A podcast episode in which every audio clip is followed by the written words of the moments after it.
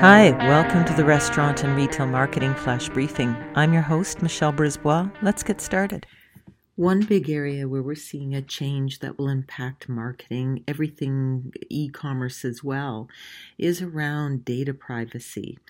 A lot of the messages, emails, uh, offers that we get, ads we see online are the result of algorithms being able to monitor our movements on the web, eh, what ads we look at, what things we're searching for, and to serve us uh, ads and marketing information that aligns with our behavior. But that means they see our da- data, they have our data. Here's some interesting uh, research as reported by Social Media Today.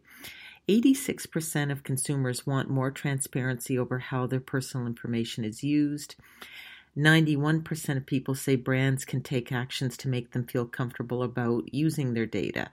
So, definitely a huge groundswell of people wanting to know why you have their data, their charge cards, their names, their addresses, anything you might have. It'll surprise you if you think about it.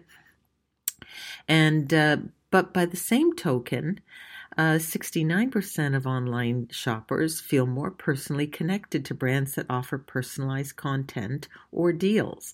60% are interested in using a personalized shopping tab to discover tailored content. So there is this dichotomy between a consumer that wants privacy and they don't want their data being used, but yet they want personalized content. So you can see the disconnect there.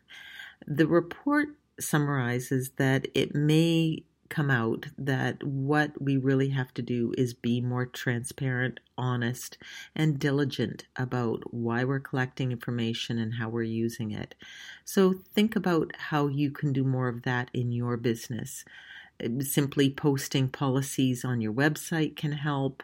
Uh, any information uh, that you can feel comfortable publicizing that helps people uh, know that you take their data seriously and treat it with respect. Talk to you tomorrow.